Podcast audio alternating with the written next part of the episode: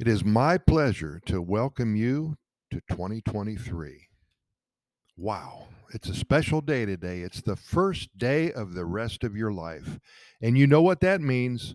Lots of changes taking place, a commitment to do everything with pizzazz and gusto, finding more time to spend with family and friends, earning more income perhaps, experiencing beautiful things every minute of every day. This is what the first day of a new year is all about, so let's go. Here's some quotes for the coming 365 days. Perhaps you can connect with a few. Thomas Jefferson said, I like the dreams of the future better than the history of the past. Anyone over the age of 65 have uttered this. 8 p.m. is the new midnight. Vern McLellan. What the new year brings to you will depend a great deal on what you bring to the new year. J.P. Morgan.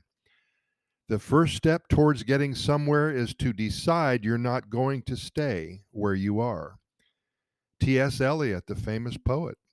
For last year's words belong to last year's language, and next year's words await another voice. Hope you can turn into that other voice. Oprah Winfrey. Cheers to a new year and another chance for us to get it right. And Plato. The beginning is the most important part of the work. Brad Paisley, the country singer.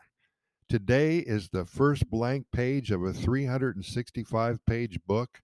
Write a good one. Another T.S. Eliot. 525,600 minutes. How do you measure a year in your life?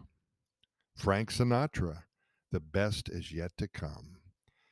And as we ponder what others have written about the coming days, keep in mind that it's all up to you. Now go make it worth the trip. Pura Vida, thanks for listening. We're going to see you tomorrow at the same time.